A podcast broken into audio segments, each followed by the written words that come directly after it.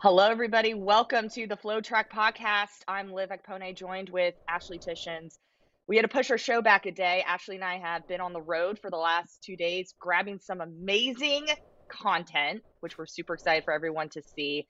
But Ashley, how are you feeling? Ashley's actually in full marathon training right now. I just want to throw that out there. So I don't know if everyone Ashley. needs to know that. Me and my amateur pursuit of running a marathon, but I'm feeling okay. You know, like you said, we were on the road getting some cool uh, workout Wednesday shoots actually. So that could be some more stuff to come with some of the top high schoolers in the country. So that was pretty fun.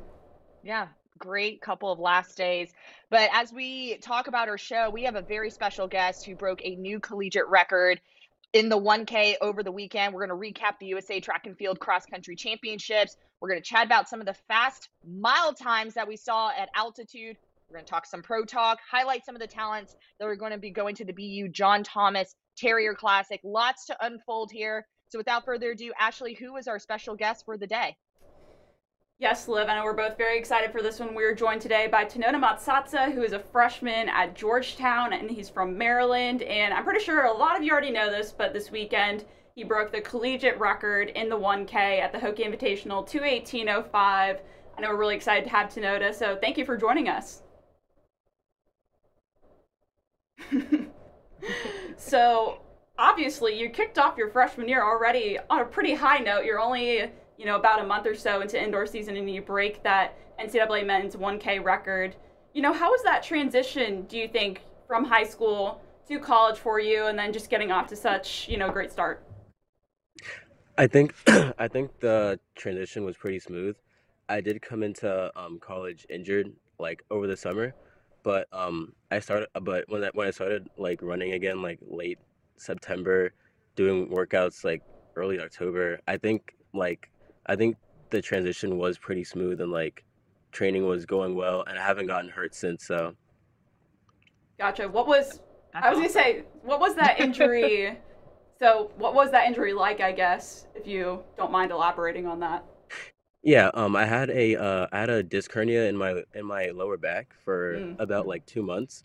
I tried running on it for two weeks because I didn't because I thought it would go I thought it would go away like pretty quickly because it happened while I was playing like a different sport but it did it didn't end up going away quickly. Then I got an MRI, and then and then they were like, "Yeah, you can't run for like at least a month." And I was like, "Okay," and then um, of course it was it was more than okay, but it was uh it was it was definitely hard to take since I did want to do um summer training and, and I did have like one more race I wanted I wanted to do over the summer, but um after like after after I went to uh, like a back doctor and got in the weight room once I came to Georgetown, like everything went pretty well with my back.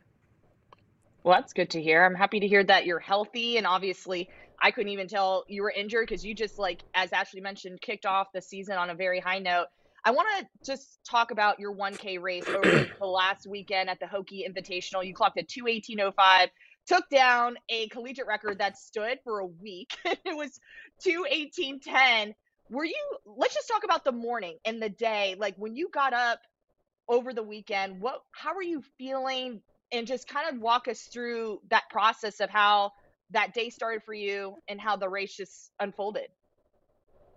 So basically I woke up and I um and I and I went to eat breakfast and I was feeling kind of nervous. I I did get a lot of food, but I only ate like half of it and I touched like a quarter of my waffle cuz I was like I was like really nervous and I and I and I sat there contemplating life for like 10 minutes, I think, with my team.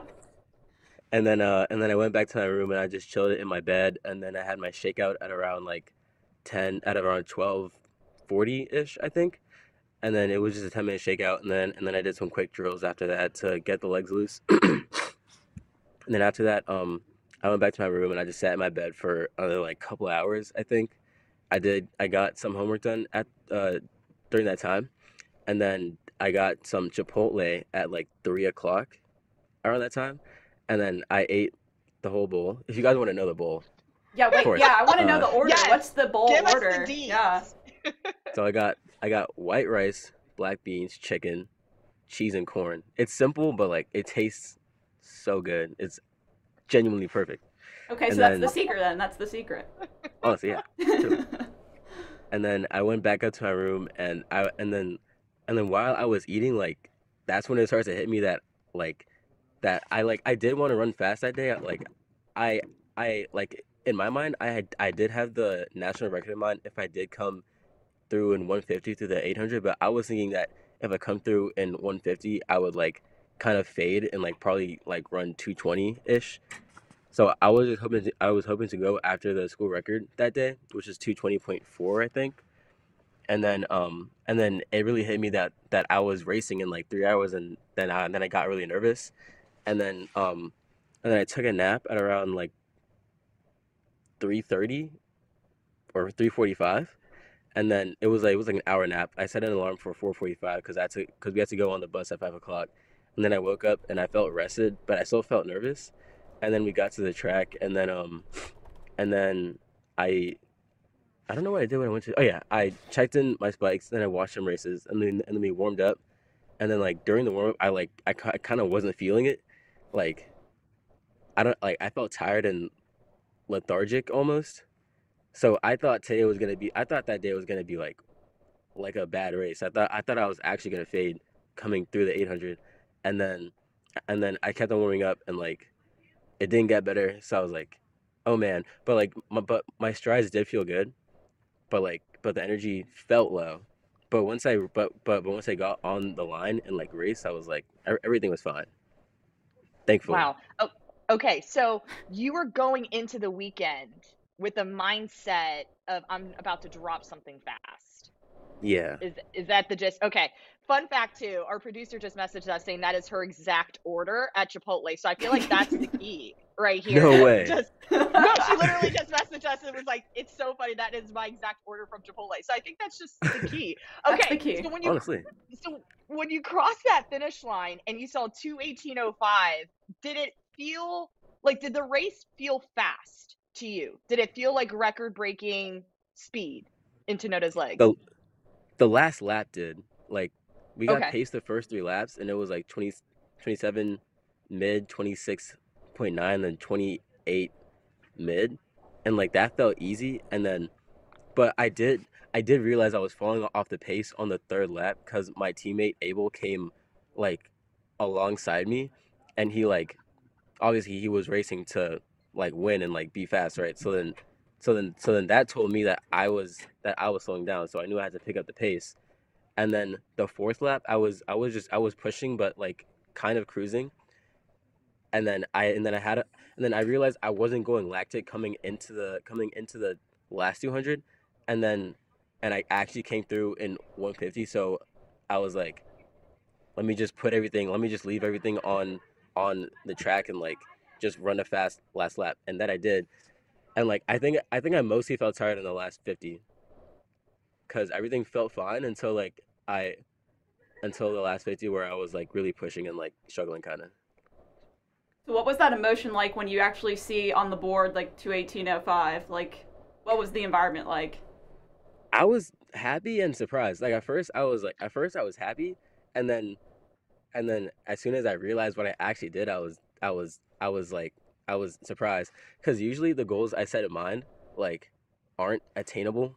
Like like like like last year I wanted to run like 146 low, but I was injured like twice dur- twice during the season, so like obviously that didn't happen.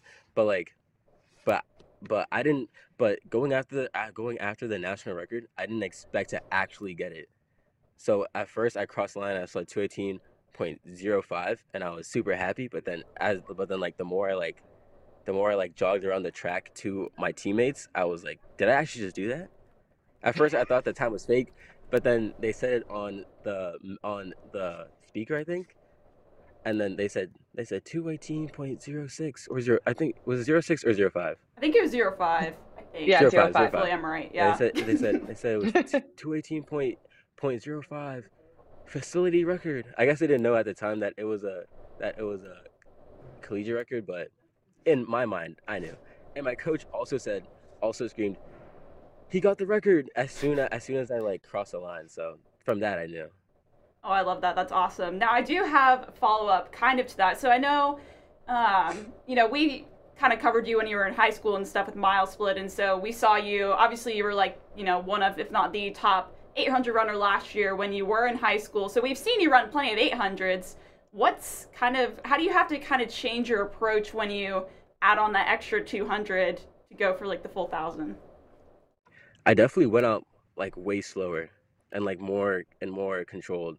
Because in like in, in every like they said my coach said to run it like in like an 800 but I didn't want to but like going out fast wasn't obviously an option because I don't want to go out in like 50 like 2 and then like and then like just fade off in the last 200 when I'm going like completely lactic or have like weirdly uneven splits like 52 50 like 58 and then like a 27 or like a 28 that's that's I don't think that's a way to like a 1k but I think like I think I just got out slower and like relied on my on my on my strength and like and how a one easy sh- and how a 150 should feel easy at this point uh in the season. I have two follow-up questions. First one, I know, like, as Ashley mentioned, we've covered you since you were in high school. We've seen you run the eight. We see you go sub four in the mile as a high school athlete.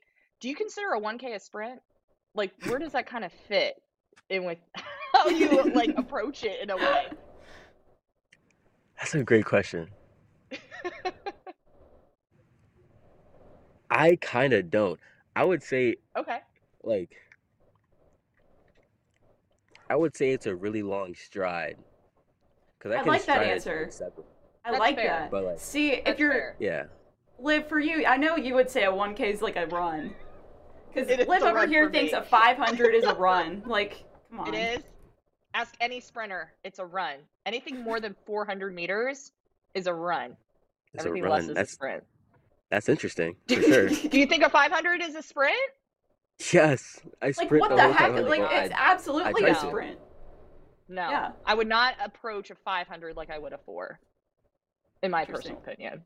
But anyhow, my second follow-up question. I know you just mentioned that you like going for goals that are somewhat unattainable, but I think that's honestly amazing because it forces you to grow and stretch yourself into another environment instead of taking these baby steps. You're like, "Hey, instead of going you know, just think of an average person, you know, 151, I'm striving for a 148, right? So what unattainable goals does Tinoda have on his bucket list then?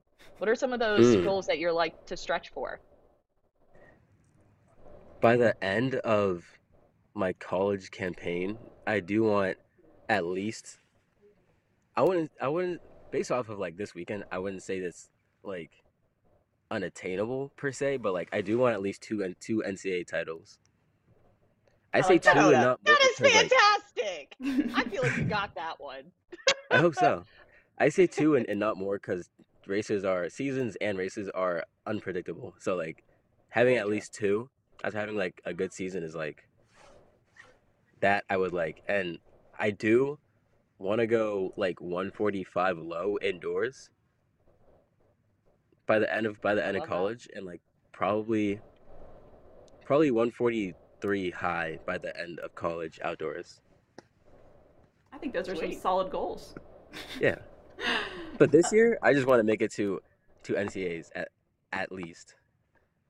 Awesome. I we I know we hope that we will see you there at NCAA's. That is for sure. Now, For sure. shift gears a little bit, I want to talk for a bit about NIL because I know you are part of that kind of that first class of athletes, I believe, to sign an NIL deal with New Balance.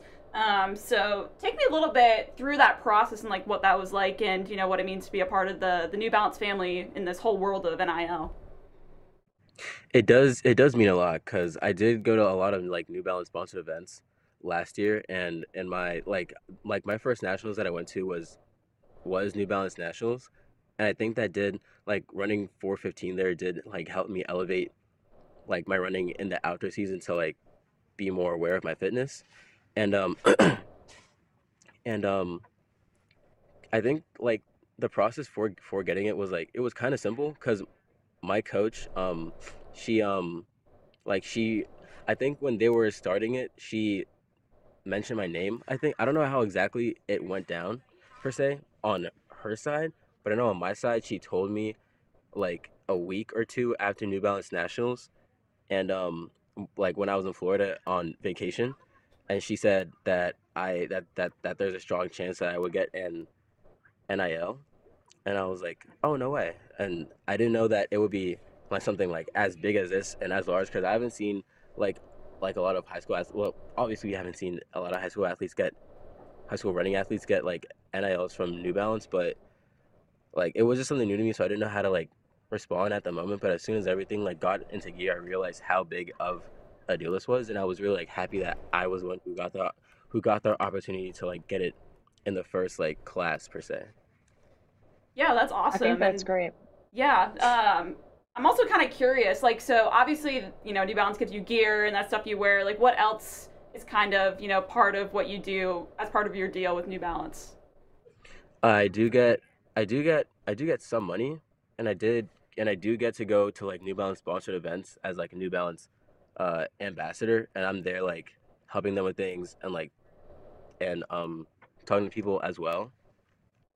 Awesome. Very cool. And I I do think get that's to run in their gear whenever I run unattached, so that's fun. Got it. Got it. That's yeah, that's like that's such the weird thing when like you have an NIL deal, but like your school isn't sponsored. Like obviously your jersey like wouldn't be New Balance. Interesting. Very cool. hmm Yeah. Just kind of piggybacking piggybacking on NIL and New Balance, you're probably in the know that like New Balance is I think being very generous when it comes to giving these athletes, especially in high school, the opportunity to sign NIL deals. They just dropped a couple of names this past week. Have you guys started feel, feeling like a family almost? Especially because I feel like this is just the start in our sport when it comes to NIL at the high school level, especially. Kind of, yeah, because Uh, because a lot of the guys that I know that that have been getting it, I've like like I've raced them and I've had and I've had like uh conversations conversations with them. So it's good it's good to have other runners that that I know be a part of my like a part of the New Balance um, a part of the New Balance family that we're like starting. Mm-hmm. That's awesome. And go ahead, Ashley. Go ahead. Oh, I was just gonna say, so you know, kind of shifting back to, I know we already asked you about some of your unobtainable goals or whatever you know that you call them, but I'm just curious. You know, now we got a couple months left of the indoor season, and then we'll transition to outdoor. For you, what's kind of the ultimate end goal when it comes to your freshman indoor season, and then looking ahead to your freshman outdoor season? Definitely freshman indoor season. If I do make it to NCAAs, I would like a top five finish. I think I I think I do have the I'm I think I am capable of doing that. Uh, that's really like the only goal I have left for the season, other than qualifying for it, of course, hopefully tomorrow. And then um, outdoor season, I am I am looking to to run a mile outdoors because I think I think I'm I think I'm in great shape to. Of course, I'm in amazing shape to run and and an eight, but I'm also in great shape to run a mile. So I'm I'm just wondering if I can PR in my first outdoor race, come outdoor. Fantastic. Kind of also just looking ahead, this is an Olympic year, so I feel like everyone's goals are kind of surrounding that. How has that process been for you to kind of train for that? I know it can only I can only imagine how difficult it's been, and I know you said it was a smooth transition from high school running to collegiate running. For some, it's a huge challenge, but again, you're also navigating the change in workload, constant travel now. So how have you and your coaches just kind of mapped out a plan as you enter this Olympic year and just what are you kind of striving for? Are you looking to qualify in the 8? Are you looking to qualify in the mile? Just what are your goals surrounding this Olympic year? I think I'd probably lean towards qualifying for the for the eight, but the only problem with that is if I do, if I do end up qualifying, then like reaching the uh, the Olympic standard time would be like very hard because I'm pretty sure that's 144. yeah, I think Mhm. yeah, it's pretty pretty quick. That's I don't I don't think I don't think I'll be at I don't think I'll be that fast by by the end of freshman outdoor season. But if it does happen, then like we'll see, I guess. But I I I highly doubt that. But I but going but but going to trials and getting and getting experience in like qualifying slash championship racing is something that I would like to do for to have like experience for the future. Awesome. All right. I'm going to ask you this because I feel like you've done a little bit of everything. I'm going to steal Ashley's question. Do you prefer cross country, indoor track, or outdoor track? Which one's your favorite season? I have to go with outdoor track. Okay. Why is that? But but like it's it's it's it's complicated though, because indoor I kind of like the 800 more, but outdoor I like the mile more. Actually, I can see why that like- makes sense. Is it like the? I mean, you you're you're running less laps than the mile out outdoors. I feel like sometimes a mile indoors feels so much longer than it really is. Yeah, and like and and and getting splits for my like mile during the race is like I I see it simpler. Like I know what I'm running per lap, but in like a mile indoors, like I don't know what I'm supposed to be at through the 600 or 1K or 1400. So like then I'm a little bit confused indoors. Also, I also haven't had like a good mile campaign like like lap my senior indoor like kind of wasn't that good. So that's probably why I'm like leaning more to the mile outdoors. but like also that like I don't know, the indoor 800 is also like I don't know. I feel like I just pace it better. I don't know why. But like it just it, it it just feels a little better. It it it, it might be the banked curve. Probably. I'm not sure. It could be. Yeah. Yeah. Yeah. Make you feel like you kind of are flying more on the curve. Yeah, I can see Yeah, that. it's it's probably that. Yeah, that makes sense. That makes sense.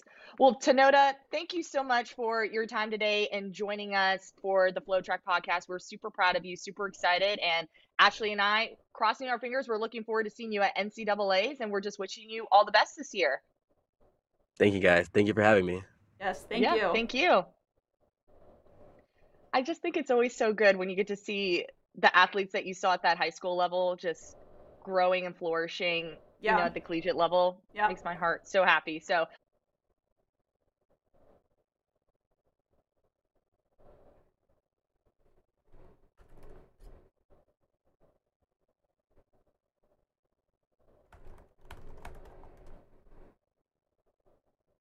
So, anywho, this was such a great weekend, and I feel like we need to kick things off and just talk about Weini Kelati, Cooper Teare as they take on the USA Track and Field Cross Country Championships over the weekend. Ashley, let's break all of this down. Let's talk about the women's field first, because honestly, I know last week we talked and we had questions whether or not Weini Kelati was going to toe the line. We're like, man, that's going to be tough coming after that half marathon American record, but Weini did it. So, Ashley, just what were your thoughts on the whole performance that she had? Yeah, I mean, shoot, I think the my takeaway is like, what can Weini Kelati not do? I mean, she she goes a week prior, like you mentioned, she goes and sets the American women's half marathon record in her first ever half marathon, 106.25 in Houston. Then a week later, she travels to Richmond for the cross country championships and she wins this 10K in 32.58, which I mean, she I believe she beat the rest of the field by close to 40 seconds. So I mean, this was a pretty dominant this was a pretty dominant effort from Weini, and I think this just shows the kind of range that she has. You know, she can drop down to that 10K on, you know, the cross country course and put out something special, but then she can also take it all the way up to that half marathon level on the roads and do something crazy. At this point, I'm like, I just want to see her in a marathon. Like, I want to see what, what she can do. Like, that's, for me, I feel like that's the next step that I want to see from Weini Kelati, but that was just, again, like, I, I think she's, it's obvious that her fitness is at a very high level right now, and again, she can kind of tackle it all. Yeah, I agree. I I I'm just kind of mind blown because there's I feel like personally just having those back-to-back weekends like she did, it's super challenging. And you're putting in really hard efforts back to back, half marathon, and then coming here and putting down a really solid 10K. It's just insane. And I kind of agree. I want to see what she can run a full marathon in I wish we right could- now. I wish we could see her at the, at the Olympic marathon trials. I really wish we could. Like, that's what I want to see. Like, Oh, come man. on, just like, I wish, I wish. I wish. Yeah. Um, and I know there was other great performances. I want to give a huge shout out to Allie Ostrander, just finishing Yes. fourth overall. Um, Emma Hurley was second with a 33-35, and then Katie Camarena was third with a 33-40. Uh, it's just impressive how all these ladies came together, qualified for, and made it to the world championship, making the world championship team for USA. But Ashley, I felt like the men's side very interesting. I was kind of looking at the splits, and it just seemed like everyone was just kind of. It was more tactical. I felt like compared to the women's race. Like Weini Kelati went out there, had a mission. She was pretty much winning that whole entire race. You look at the men's field, back and forth, you know, leaders, but everybody was still right there. But what were some of your takeaways from this men's race? Yeah, I mean, I kind of agree. Like, pretty much every, uh, there's a lot of guys there right there until about that final 1K where you see Cooper Teare. He kind of tried to separate and put a gap on the field, and he put a five second gap on the field, and he takes the win in his first race, I believe, since leaving the Bowerman Track Club. Um, and he takes the win in 29.06.5. So that's a pretty big, I would say that's like very good win considering the, you know, lots of changes going on for Cooper Teare in terms of coaching in that training environment. So for him to then come into this race and take this win, I feel like is pretty impressive. Yeah, I agree. And you touched on it. It was just another thought I had in my mind too. When you go through all those changes during a season, you, you just don't know how it's going to impact the athlete. And I, I think Cooper Teare is doing great things, winning it in 26 23. Anthony Rotich was second with a 29 11, and then uh, Ahmed Muhumed was third, 29 12. Again, very tactical race on the guy's side, kind of to be expected, as we've talked about previously over different course races. Like I'm thinking about NCAA's, right? We saw Parker Valby, Katelyn Tuohy doing their thing, and we saw Graham Blanks kind of, you know, staying in the mix, winning that title later on. Very tactical. across yes. the board. And it seemed like it was a very chilly day, also. So I feel like ideally perfect conditions for running this 10K race. And it was just incredible. So we finally have the results in. Fantastic running across the board. Now, I think the biggest, in my personal opinion, I think this really took it to the next level. We saw some altitude runs, sub fours. All right let's talk about Nico Young because I was almost in disbelief. I was like, there's no way. 7,000 feet in altitude, breaking sub four, going 357. Ashley, what were your thoughts when you when you saw 357 come across your phone with Nico's Nico Young's name next to it? Yeah, so if you aren't already aware, over the past weekend, Nico Young of NAU ran at altitude in Flagstaff, an indoor mile, and he runs 357 in the Skydome in Flagstaff. Like, that's just unheard of. He becomes the first man to ever break four minutes in the mile at altitude, at that 7,000 feet mark. And when you look at the altitude conversion, it converts all the way down to a 348.71, which is just like insane. Like, I think this just shows, like, dang, like Nico's at like a whole nother fitness level and it's only January, you know? Like, he's obviously been putting in this work since the end of the cross country season and now going into indoor. And again, like, what can he not do? I'm like, all right, like, what's the next step? I, I mean, I think he's running this weekend, I believe, at the John Thomas Terrier Classic, if I'm not mistaken. Um, yeah. So I guess that, I mean, that will be his next step. But, like, that just, I think, is a great, you know, starting point for him as we go through the rest of the season. It's a great starting point. I, I feel like Nico is ready and he's ready to take 2024 and by storm. As we talked with Tinoda, it's an Olympic year. We're about to see some extraordinary things I feel like happen at the beginning of the year because everyone's mindset is like, I got to make this team and I have to put in the effort. And it's very clear that Nico has been putting in the work. And I think he's ready to do something spectacular. And as you mentioned, converts to a 348. Incredible. Another athlete to do something amazing. You and I were both texting and watching this live, uh, Habtom Samuel in Albuquerque clocked a 359.12. Again, another race in altitude. Great performance by the New Mexico athlete. So, Ashley, what were your thoughts? Because we were also watching this, as I mentioned, and it, it looked like he was pushing. And then at one point, it looked like he was hanging on. And then at one point, it looked like he was putting more effort. And I was just like, oh, please get sub four, please get sub four. And then boom, three 359 and it was a low one too. So what did you think about Habtom Samuel's performance in Albuquerque? Yeah, I mean, we saw Samuel at NCAA cross country championships get second yeah. there to Graham Blanks, but like, I mean, this he obviously showed here he can get run something pretty dang fast in the mile. And again, it's all only early in the season, and it was a pretty loaded. You know, it was a solid field. You know, you had some Puma Elite running at athletes in this mix as well. Here we have the race video from this meet at the Dr. Martin Luther King Jr. Invitational.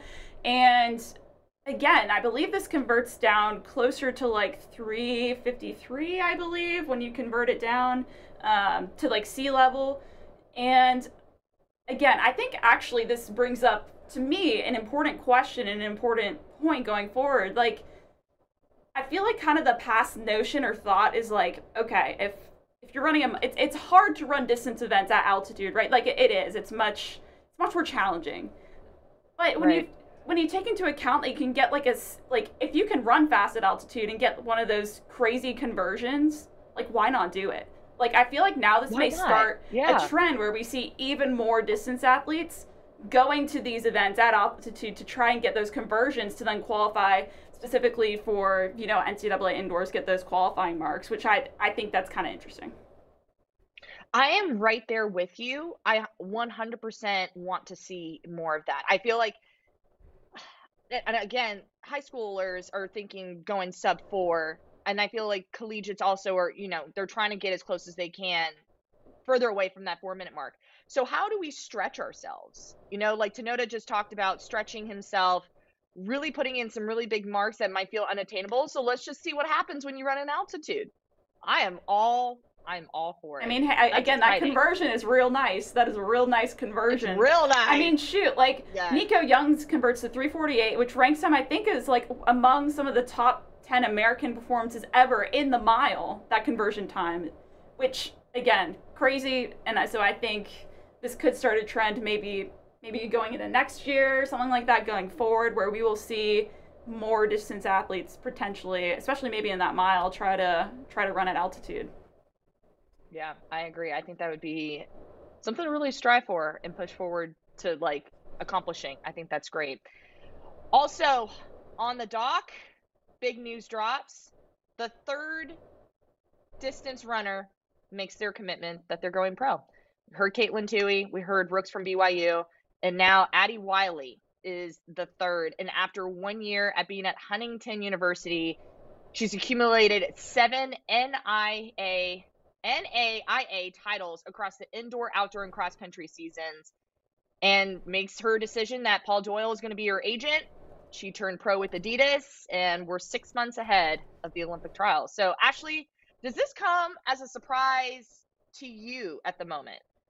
Or you're like I mean I mean to be honest based on what the year that she had last year no this really doesn't come as much of a surprise to me you know she was among one of those top finalists in the 1500 at the, the USA Track and Field Championships outdoors last year, and she almost made that world team in the 1500. She finished fifth in that race, and so she's like you said too. She's also gone 157 in the 800, which is a stellar time. So I think this is purposefully done, very strategic. She is trying to make this Olympic team whether it's the 1500 or the 800 or 5K, who knows? I mean, but I'd, I'd guess probably 15 or 1800, 1500 or 800. I mean, again, she is someone that, I mean, she destroyed everyone at the NAIA level um, when she was at Huntington, and I think this is just the next step that we were all kind of just waiting for, at least in my opinion. At this point, after you know Rooks, I was I was like, okay, it, it is what it is. People are just gonna go pro right now, which you know, do you do what do what you think is best? And I feel like Addie has just had an extraordinary career, as you mentioned, three 157 in the 800. She's also gone 359 in the 15. Those are number 11 and number 10, number 10 all time on the American all time list. So this, she's a stellar athlete. So get after it, do what you need to do, and might as well, you know, get paid for it because you're running fast times and she's one of those unique athletes where as you mentioned ashley she could do the eight and she can do that 1500 and so and she's a threat in both events in my personal opinion. So just got to hang tight and i'm just looking forward to seeing what she does in you know her now professional career which i think is yeah. super spectacular. Yeah i think she i think she honestly legit has a like a, a very very legit shot at making that olympic team. I mean we saw how she raced last year and i was i was very impressed. And so I, I think she's one of those top American women in the 1500. And it's, I mean, if she's now devoting that time to, you know, training full time as a pro, I think that's, that's just good. That could be the X factor for her. Mm-hmm. Before we dive into the BU entries that we're super excited for this upcoming weekend, Ashley, let's talk about the most impressive moment of the weekend. So much happened. Season debuts, again, we saw Tinoda break the national record in the 1K, but there were so many other things that happened. What was the biggest moment for you and the biggest takeaway? I think the biggest moment for me was watching Rhasidat Adeleke run a 60, a 60. I mean, we don't see that very often from the 400 meter specialist. Um, she's in her first Yeah. season running as a pro. She runs 7:15 to win the 60 meter at the Dr. Martin Luther King Jr. Collegiate Invitational. She breaks her own Irish national record in the event. She had previously held it at 7:17, and so she lowers it just a little bit. Liv, I think this is just remarkable, and I think this is to see again a 400 meter specialist have that top end speed to run 715 to 60 i think that's really impressive and to me that shows where she is currently at like she's obviously been working on that top end speed that start that can help her in the 400 get out of that blocks really powerful um, so adeleke like it. Like, dang like what a way to open your season On top of that, Ashley, she went 22.49 in the 200, i know i'm like which what a double like incredible, incredible. and I believe that was she finished uh, second to Julien Alfred in that race there. Um, Yeah. Second fastest time in the world. I believe Julien ran the the fastest time in the world currently right now. I mean, yeah, I think that shows. I mean, I've always like looking. I guess looking back at like you know last year, all these athletes, you know, Rhasidat, Julien Alfred, they were all at UT, part of that really special sprint squad there. I've always been big fans of them, and so now seeing them transition to this pro level, I'm like, man, I'm excited. I'm very excited. yeah, same. Let's talk about Julien Alfred because my brain automatically goes to Millrose. I think Julien Alfred, Dina Asher Smith face off. I, I'm I'm excited because you know Dina moved and she's training in Austin now with Julien and of course the the Longhorn program. I was excited. Okay, my brain right now. Okay, so let me go to Dina Asher Smith, then I'll move back to Julien because I Yeah. was so impressed with Dina Asher Smith. She broke the British 300 meter record, went 36.77. We kind of saw the same thing happen with Adaejah Hodge at the VA showcase. Like we know these ladies can run a 200. Let's add an extra 100. Let's see where your strength is right Yeah. now. And I was so impressed with Dina running a 36.77 remarkable performance. And then you think about Julien Alfred, as you mentioned, ran that 200, 22 28, wasted zero time. Zero. Ashley, Zero. she is here. She is here. The woman is ready to go. And the fact that she is strong right now and fast, oh boy, this makes Millrose even that much I more mean, I mean, Co- Coach 60. Flo knows what he's doing. Coach Flo knows what he's doing, and I think that these ladies are going to be among that crew that you know when you're going forward to the summer, when you're looking ahead to Paris, they're going to be some of those Yeah. ones that are favorites for medals, at least in my eyes. And so I think that this is just the very beginning, and we're already seeing glimmers of what's to come, and I'm just like super pumped. All right, a few other highlights I think we should discuss briefly. Jameesia Ford. I feel like every episode we just need to talk about the Gamecock here. 5160 for a world lead in this 400 meters. We've we've seen her do a couple 300s. She's been running that 4x4, but she finally did it by herself. Her in the blocks in the time 5160. Just incredible. Not surprised at this point because we know what she's been doing in that 300, but 5160 Ashley just blows your mind. Yeah, I mean, I think early too. Yeah, I was gonna say it's early, and I don't think. I think you could probably argue that not everyone was expecting her to get off to a start like this. Yeah, you know, in the NCAA ranks as just a true freshman, and the fact that she's not only running, you know, some of the like the fastest times in the NCAA, but some of the fastest time in the world currently right now. I think that speaks a lot. Um, you know, just in terms of what kind of fitness Jameesia is currently in right now, and so I think this 51.6, like, what else can I say? I, based on her 300s, I'm not surprised by the time, but yeah, I think she's definitely going to be someone that people need to have their eyes on when you're looking ahead to the NCAA Indoor Championships. Absolutely. And just kind of looking into the hurdles, you had Devynne Charlton going 775 in the 60 meter hurdles for the world lead. Trey Cunningham debuts his season with a 747 in the 60 meter hurdles. KC Lightfoot goes six meters in the pole vault.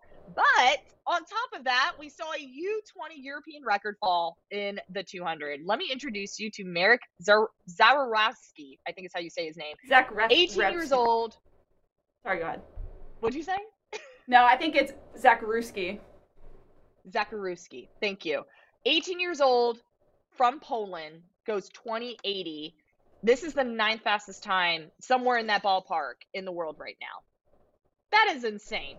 Yep. Absolutely insane. So, lots of great performances across the board this weekend, which makes me get even more excited for what is to come at the BU John Thomas Terrier Classic. It is going to be loaded, absolutely loaded. I feel like the energy is going to be through the roof at BU.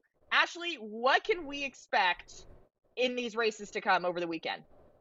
I mean, I don't know what to say. I'm just very excited. There's so much happening that I'm like, oh my gosh, who who would ever get excited for a 5K like this? I'm super pumped though. We're gonna have multiple heats, at least on the men's side, some for some very fast 5Ks. You know, looking at some of the headliners, you're gonna have Yared Nuguse, Woody Kincaid, and on the women's side, you're gonna have Josette Andrews looking for that Olympic standard. And again, like mm-hmm. it's gonna be, it, it's it's so loaded that like they have to make multiple heats that could le- yeah. like both heats could legit be like in a, at any given meet like an insane heat.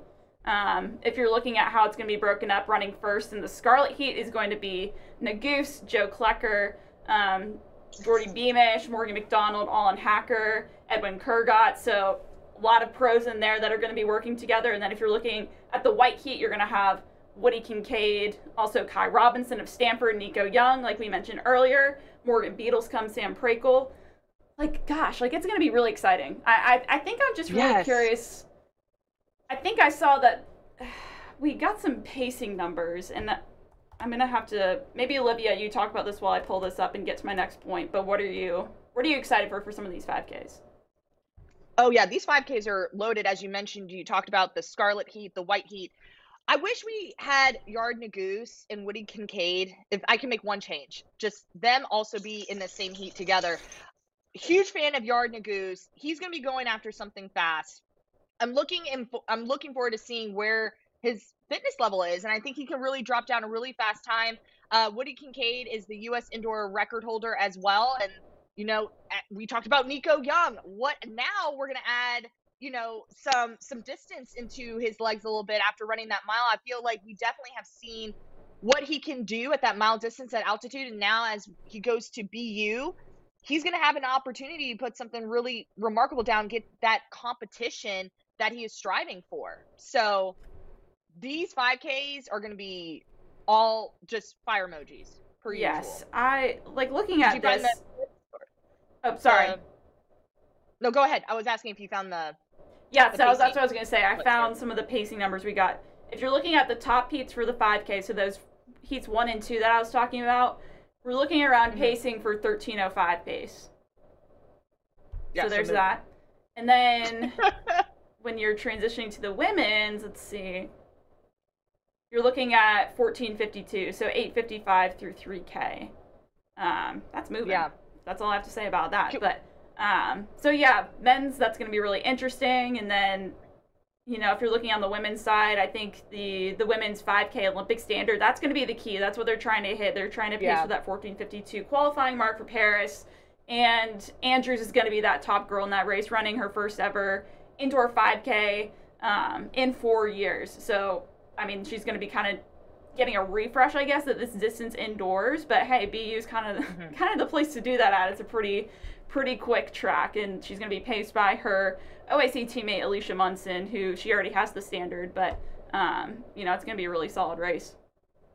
Yeah, I, I kind of like how uh, Monson is pacing this, especially since she hit the standard last year at the Diamond League meet in London with the 1419. And of course, the objective is to get that standard, as you mentioned, 1452. The thing is about Andrews is she already went 1443 last May, which is number seven time on the U.S. all-time list, but her performance came after, or excuse me, before the Olympic qualifying mm-hmm. window even opened. So that's why this is such a crucial moment for her to essentially requalify. We know she is capable of doing it. It's just now you got to put it all together during this window time frame. So that's going to be an exciting one to watch. So look out for the men and the women's 5K. But also, I want to just kind of sprinkle this out there. The women's 800, I'm also looking forward yeah. to. We're going to see Roisin Willis Juliet Whitaker and freshman Sophia Gorriaran, who runs for Harvard, they're they're at it again, Ashley. We saw them multiple meets during their high school careers go after it in that 800, and here we are again. Yeah, I feel like Full it's circle. like you said, it's kind of like reintroducing this high school matchup that now we're going to see for a few years to come. I think at the NCAA level and pro- potentially the pro level as well. Rashid and Juliet, Yeah. the the, I mean, they're teammates at Stanford. They're obviously incredible 800 meter runners, and then Sophia Gorriaran, she's a freshman at Harvard. Um, she's also the top seed in the 500, I believe, as well. And they're going to be paced. It looks like 58.5, I think, through 400. Am I correct? I think that's what I found here for the for the women's 800. So Okay. it's gonna be it's gonna be quick. I'm I'm excited. It's gonna be a good one. Looking forward to it. And uh, Ashley, you are our go-to woman when it comes to all the live events on the calendar Yes. this weekend. So, along with the BU meet, are there any other meets that we should stay tuned for? Yeah, so obviously the the highlight of the weekend starting tomorrow will be the the BU John Thomas Terrier Classic. You can also watch the Florida Collegiate Invitational in Gainesville, the Bill Klinger Classic, and the New Mexico Team Open. Um, as well as we're gonna have the the first leg, I believe, of the World Indoor Tour, which is pretty exciting. So, um, you know, hey, we're I feel like we're now we're in the thick of things. Like things are getting a little spicy on the indoor track, and the great news is you can watch a lot of this stuff on FloTrack live. Yeah, live on FloTrack, which is amazing. So, again, another big weekend in the books, and another big weekend with a chapter one. We're just about to open it. It's about to be an exciting weekend for sure. So, thank you guys so much for joining us for another episode of the FloTrack podcast. Ashley and I are super excited to have you joining us. Please like, subscribe. Also, go to the site to get all the articles, the content that we're going to be grabbing from these meets. It's going to be a really big weekend, but we will see you guys. Yes, Ashley. Yeah, I'll plug something. We have um, Plug. Workout Wednesdays are back. Go check out our latest Yes. Workout Wednesday with Conner Mantz, Clayton Young, and, Ni- and uh, Nico Montañez. So that's exciting as well. Yes, Workout Wednesdays are about to start rolling through. So shout out to Brian Dybel for all the work that he's been putting into. And we have some big ones that are coming up. Super excited for. So again, once that uh, the news happens, then we'll we'll definitely share it with you guys. So thank you guys so much. We'll see you next week and have a great weekend.